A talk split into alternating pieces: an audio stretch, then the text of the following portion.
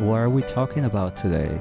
Today we are going to talk about an easy subject, I would say, pretty light. I wanted to do something easy after Peter's death. So we are going to talk about how we met psychoanalysis and what moved us in psychoanalysis that made us stay with it.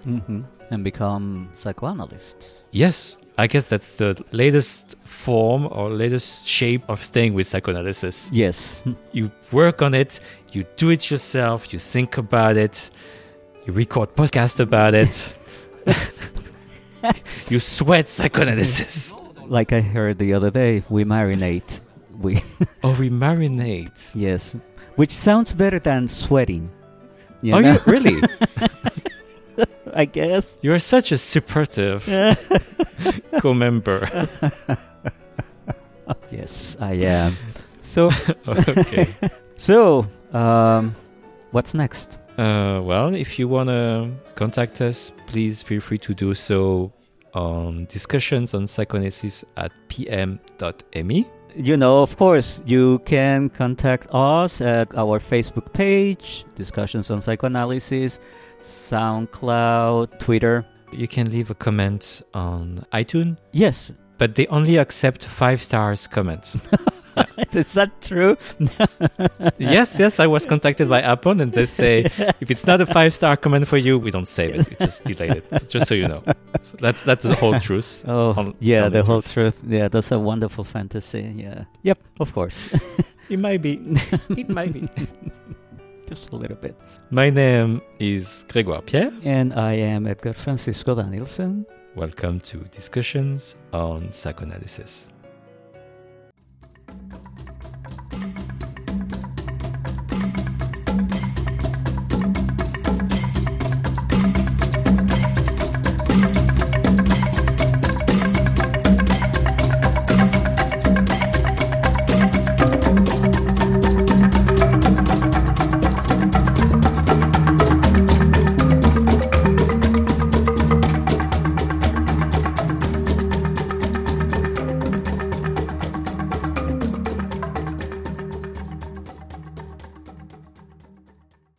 Let me go to what historically happened. After I left the academic world and I was a professor at the University of Puerto Rico.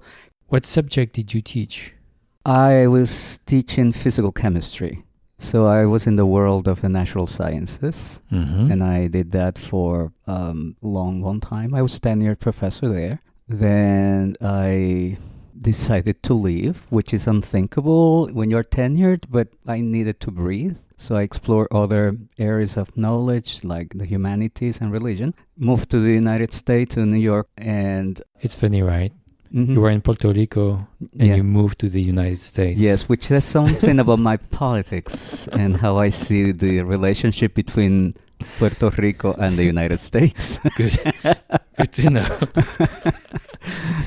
So for people who are not in the know, Puerto Rico is some kind of neo-colony. Yeah. But it's supposed to be the United States minus a lot of things. And a big tax. Yes. So I moved. I left the island. I think, it was not clear to me until I began to train. So now I am in the United States, in New York, and I am working as a minister. Wait. Just a little bit. Yeah. Why do you think, looking back, you didn't feel like staying as a professor? You said that you needed to breathe. What was it that made you feel like you couldn't breathe? When I look back now with the understanding of my own dynamics at this point in time, I realized that I needed to, the cliche is to find myself.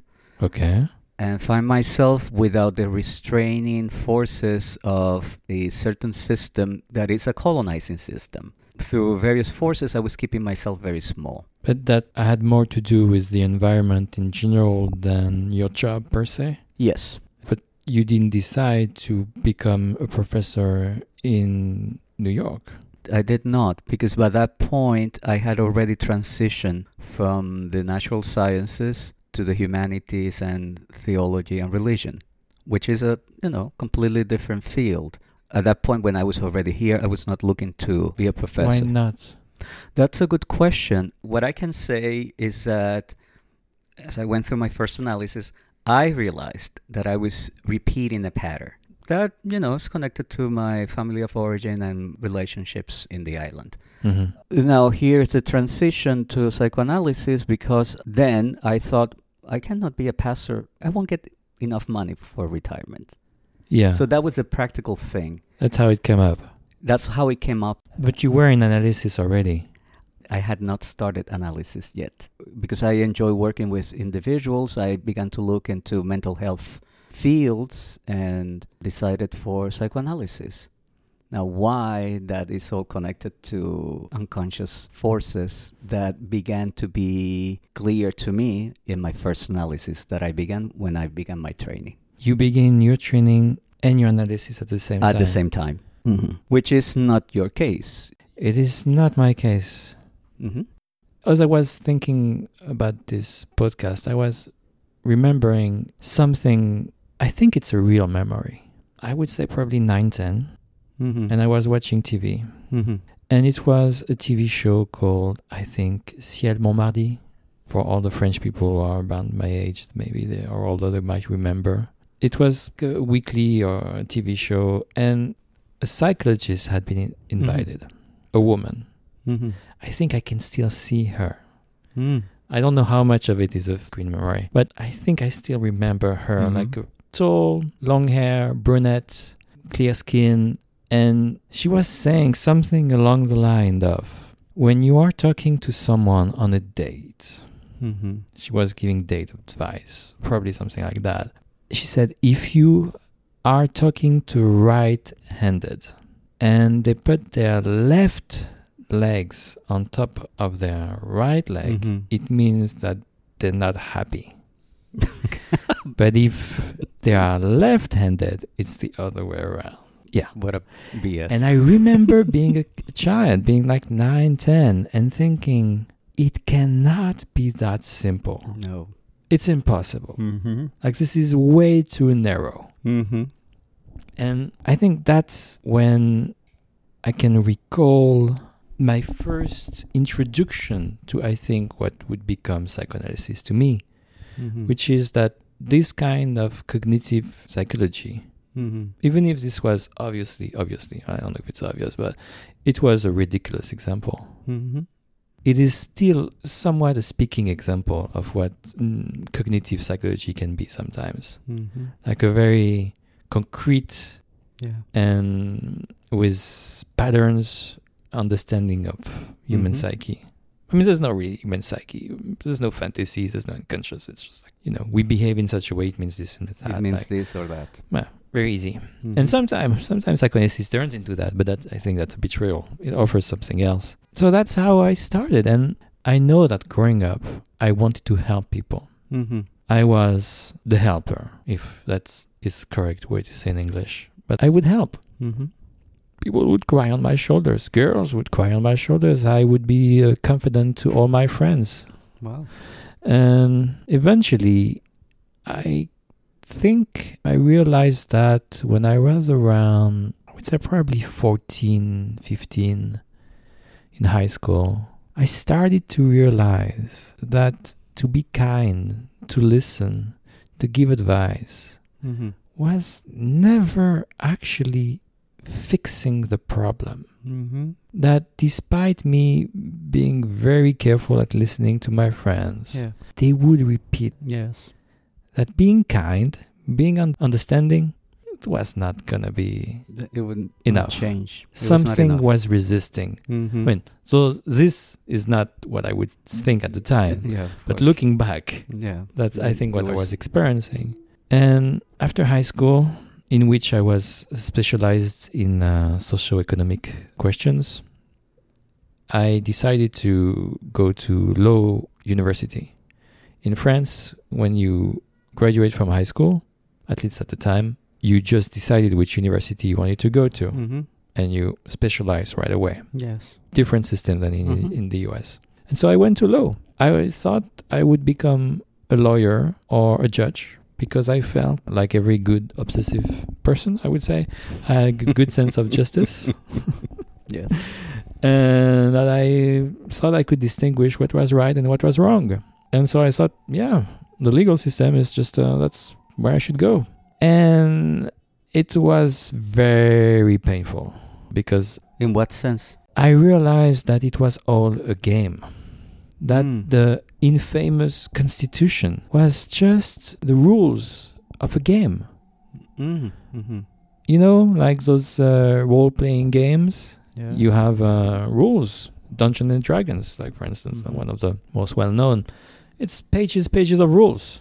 If you do this, this happens. If you do that, that happens. And I think the legal system is just that. The Constitution in France, the Constitution in the US, it's the rules of the game. Mm-hmm. So you have the major rules of the game, and then you have different rules. And all of a sudden, I was like, oh, that... is very shaky ground. Mm-hmm. And the more I would study law, the more I would be unhappy with how crazy it is in practice and how actually there is this image of respectability. Yes. But it's a lot based on people's opinion. Mm-hmm. And they cover it with legal terms, with their authority that is provided to them by X, Y, and Z, and that people believe in. And I felt very alone in my class, thinking, but this is all a game. Those people who are supposed to be important, why are they important? Because they play very well the game. And you see that everywhere. He or she is the head of this company, so he or she is mm-hmm. a great person. Look at the Supreme Court in the US. Oh, the justice said something. Oh, who cares? I mean, I don't care. The fact that they are justices, to me, doesn't make them relevant. That's not a good enough criteria. Because you can become a justice in the Supreme Court just because you are on the right side of history at the time you are nominated. Mm-hmm. Should I remind people that one of the justices, I can't remember his name now, before he was a justice at the Supreme Court, can't remember the details, but he ruled that the company was allowed to ask or didn't have any obligation to prevent a truck driver to die in the cold. Anyway, already my personality was like, how can people not see that it's a farce? You were not a good fit for law. No, I was not. I was not at all. It took me 4 years. Yeah. And I started my first therapy, which eventually turned into an analysis. I mean, it was already an analytic psychotherapy. The last year I was in law. And, well, it was pretty helpful. It helped me on some personal level, some personal issues. And I had a friend who had already integrated the University of Psychology, mm-hmm. Paris 7. He was talking to me about it from time to time, and we would exchange, and I thought it was interesting. And then I went to the University of Psychology, and they're like, sure, oh, you have a degree in law, so maybe you could, if you want, you can do the first 2 years in just one. Mm-hmm. I said, sure. Of course. During the summer, my friend lent me his copy of Introduction to Psychoanalysis from Freud. Mm-hmm. And I read it. I think I stopped when he starts talking about anxiety, and because it becomes a lot more technical at that point. But I was like, okay, this speaks to me. Yeah, this speaks to the reality of what I felt I've been confronted with in my connection with humans. Mm-hmm. There was an unconscious. We were ambivalent. There was something of masochism. Mm-hmm. Things aren't as they seem. Yeah. And Freud, in Introduction to Psychoanalysis, really embraces all that. Yeah. And in French, also, as mentioned before, it's written just like a book, like you're reading a story.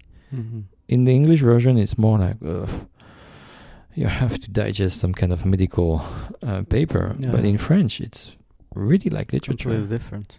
Mm. So it was wonderful. I think I remember that in this book that he mentioned something about, like, you're in an amphitheater, the professor is giving a talk, and someone is knocking on the door and makes a lot of noise. So what do you do? And you say, well, if you want to ignore the person making a lot of noise, you're going to be disrupted. The class is going to be disrupted. But what psychoanalysis offers is we open the door and we try to integrate, and we try to engage with the person who's knocking on the door. Mm-hmm. For me, not having any sense of psychoanalysis at the time, I was just like, that is so fucking brilliant. Mm. Because I had seen that in others, I had seen that in me. Yeah. And so it felt like psychoanalysis was offering me a much more subtle version of human and humanity. It's more nuanced, it takes into consideration the subtleties, nuanced human experience. Yeah. Yes. I really like sociology and socioeconomic considerations, which I still do. Mm-hmm. And I actually find that what I learned in Law, what I learned in socioeconomic classes when I was in high school, they are still very useful to me, even as I practice psychoanalysis. But yes, psychoanalysis offers the possibility to consider people in their complexity. Mm-hmm. You're not just a box in, this category of people, they do that. You can use psychoanalysis like that. It has been used like that. Yeah. You can say, so you're obsessive, so you do this, you do that, and then that's a farce. Well, we're more than one diagnostic label.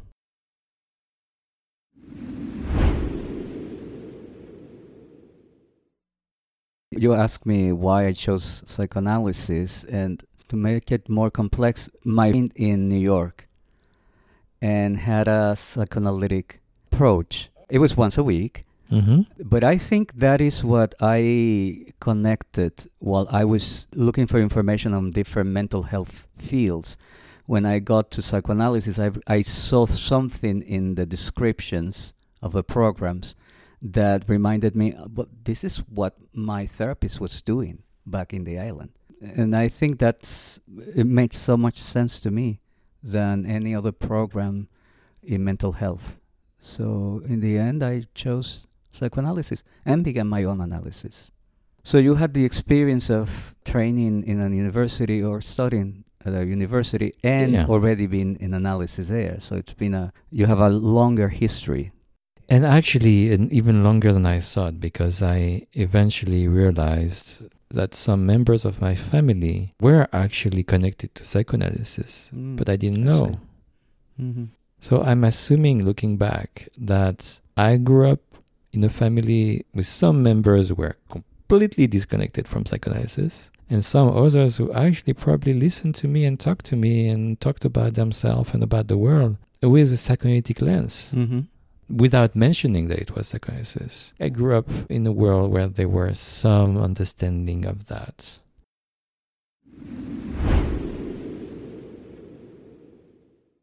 As you're pointing out, I started really my training in France in the university. Yet, on the first year, we were taught about Freud, about Ferenczi, about Melanie Klein, about group dynamics, and other things that I can't remember now. It's a psychoanalytic lens, it was. Which is unusual in the United States. There are some universities that do this. They have a psychoanalytic lens, but here in the United States, it's mostly in institutes. Mm-hmm. Even in France, this is, and I think this was, and I think still is, unusual to be so specialized. I see. And they were very proud to be so specialized. But one thing that I didn't know I was experiencing is that I was also experiencing a place in which people had different points of view. And not only did each professor have their specific point of view, but during the class, they would spell out, this might be from X point of view, and that might be from this point of view. And they would create bridges between different theories. Oh, they were not afraid. No. And to me, as it was my first experience in a training like that, it's like, of course that is, which became kind of an annoying aspect of my training in the US, where people were a lot more defensive about that. Yes, about theoretical approaches. As if it was impossible. While I had experienced it for many years, that it was completely possible and everybody survived. And you wouldn't lose faith in psychoanalysis. You wouldn't lose faith in what you believe in or how you perceive your practice. Is that the reason that you chose NPAP? Because it's among institutes, it's one that is so-called eclectic? When I knew that I was going to move to the US, I was still in analysis with the same analyst who, as I mentioned before, was actually a Lacanian from a second-generation Lacanian. She wasn't analyzed by Lacan himself, but by the first round of analysts he analyzed. She advised me to meet a psychoanalyst who actually died a few years ago, but we invited his wife to NPAP some time ago. I met him, and he told me, well, you have to have a PhD. You have to understand that I had had 4 years of law, 4 years of psychology. I was done with studying. You were not going to do a PhD. No. And I was not going to be in debt and to have a loan. For the rest of your life. No. So I listened very nice, very carefully. Because he was like, in the US, you need the title. You need to go to Columbia. I can connect you with Columbia. And you need to have your degree there. I was like, and then I got in contact from my supervisor of the time with someone else who advised me. Like, she was a Lacanian, she was at Apricot, and she told me, well, you shouldn't come to our place because we're not licensed yet. But knowing that you went to Paris 7, you should go to NPAP because they are the closest thing you will get from there, because they don't have a strict orientation. Correct. And that's how it went. That's how you got there. Yeah. So that's how I went to NPAP. I see.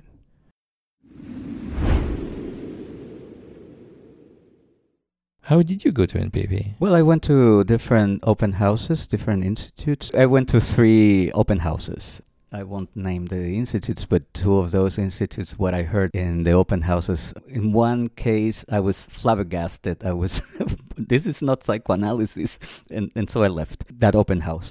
And I went to another that was very, very, very much one orientation. And then I went to the open house at MPAP, which was more eclectic. It was a huge open house, and I remember members and candidates from different orientations and backgrounds. So that's the other thing, that I didn't have to do a mental health master's. You need at least a master's, and I had a PhD in chemistry, which it's fine for them. It's more than a master. And it could be in any field. So that is the flexibility of MPAP. At the same time, it's eclectic, and, you know, the spirit of Reich, that there cannot be one technique, that there has to be more flexibility and fluidity. You know, I found that at NPAP, yeah. So that's why I got there in the end and decided to train there.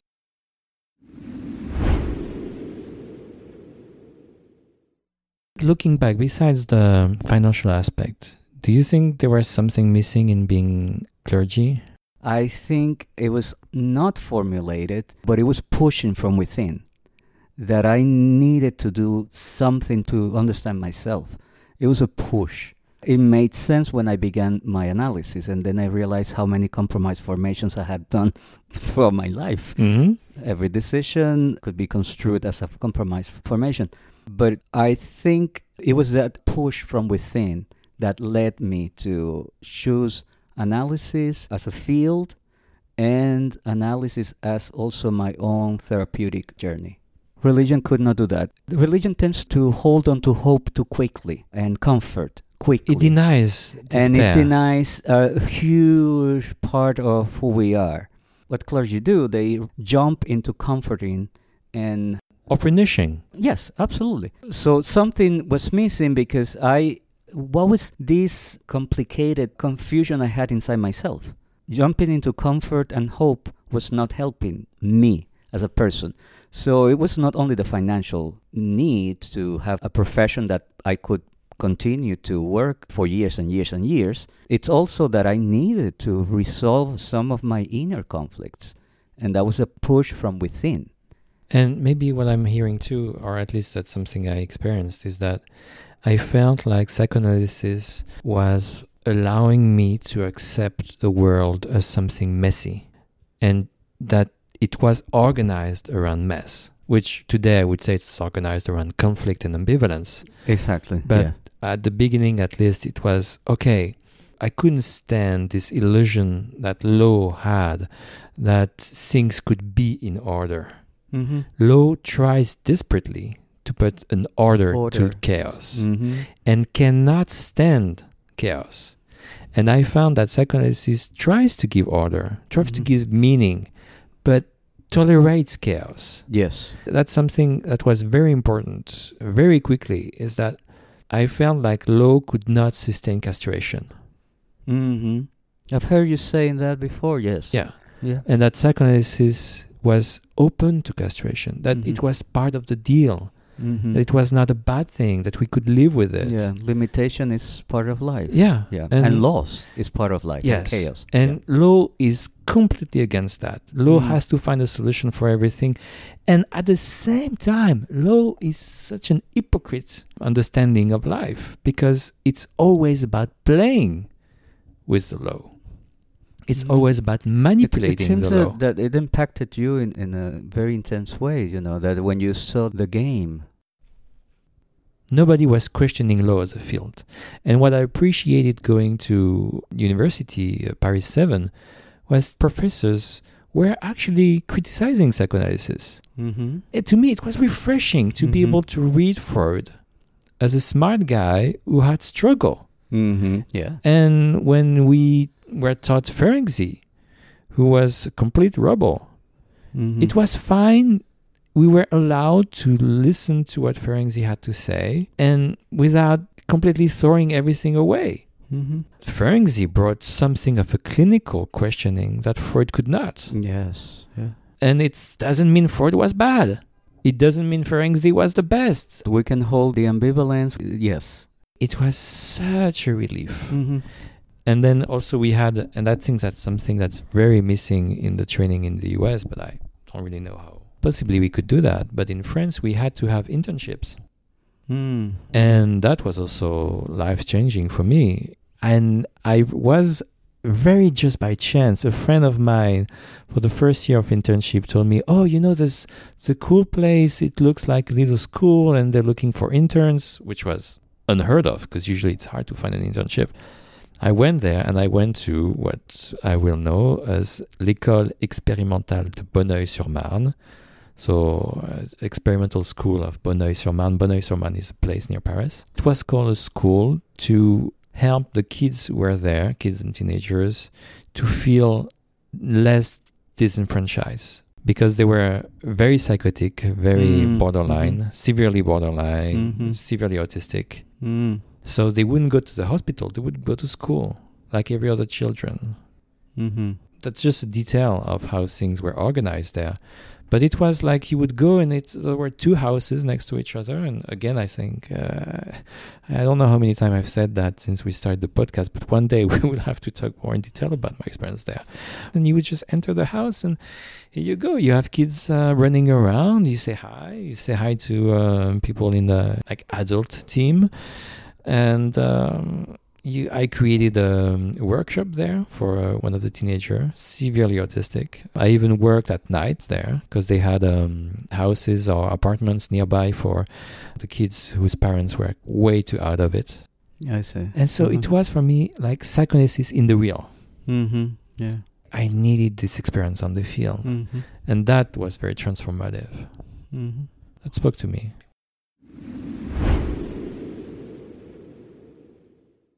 What I really liked about psychoanalysis is that, in addition to what is between normal and pathologic.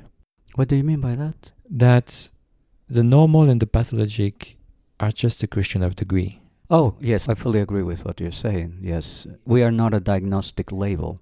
We are very complex. we move back and forward. Exactly. And there are places in us that are completely crazy, connected to or next to places in us that are actually pretty much fine.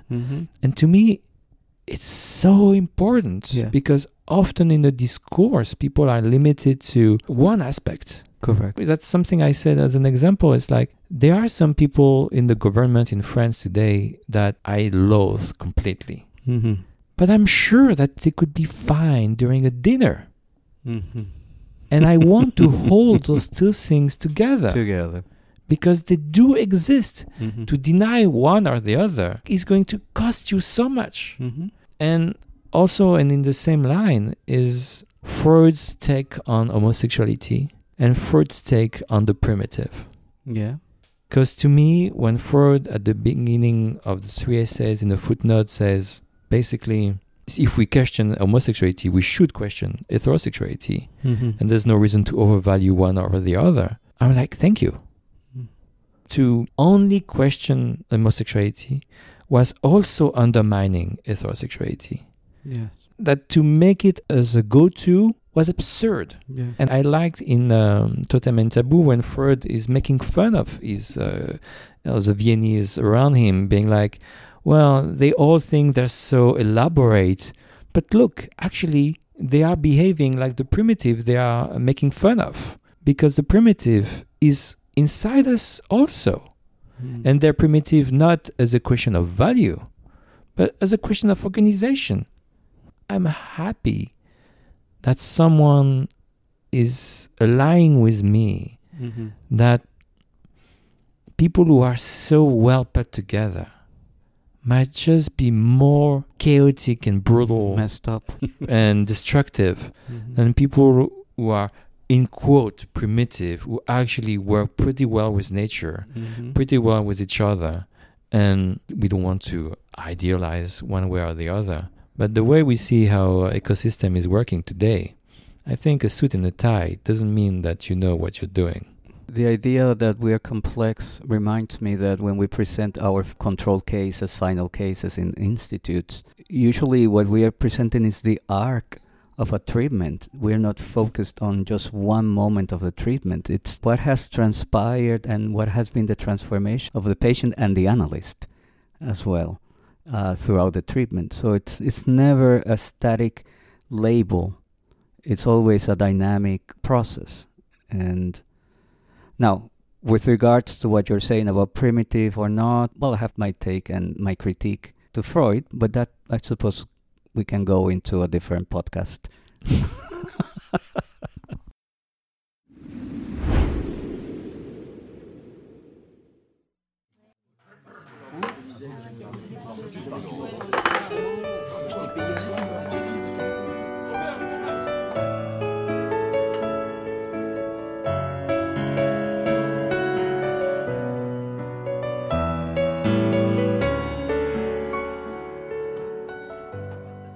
Inserting a broken down truck in a sub-zero temperature. That's actually something you could find on the Guardian online. And finally, I would like to say that the first analyst I met before I went to the US was Jean-Marc Godillier, who's now deceased. Even if I couldn't follow his advice, the discussion was very helpful. And the woman who advised me to go to NP was actually Paola Mieli. It's always a pleasure to do this for our audience, and we would like to hear from you as well. See you in a month or so. Yeah. Bye-bye. Bye.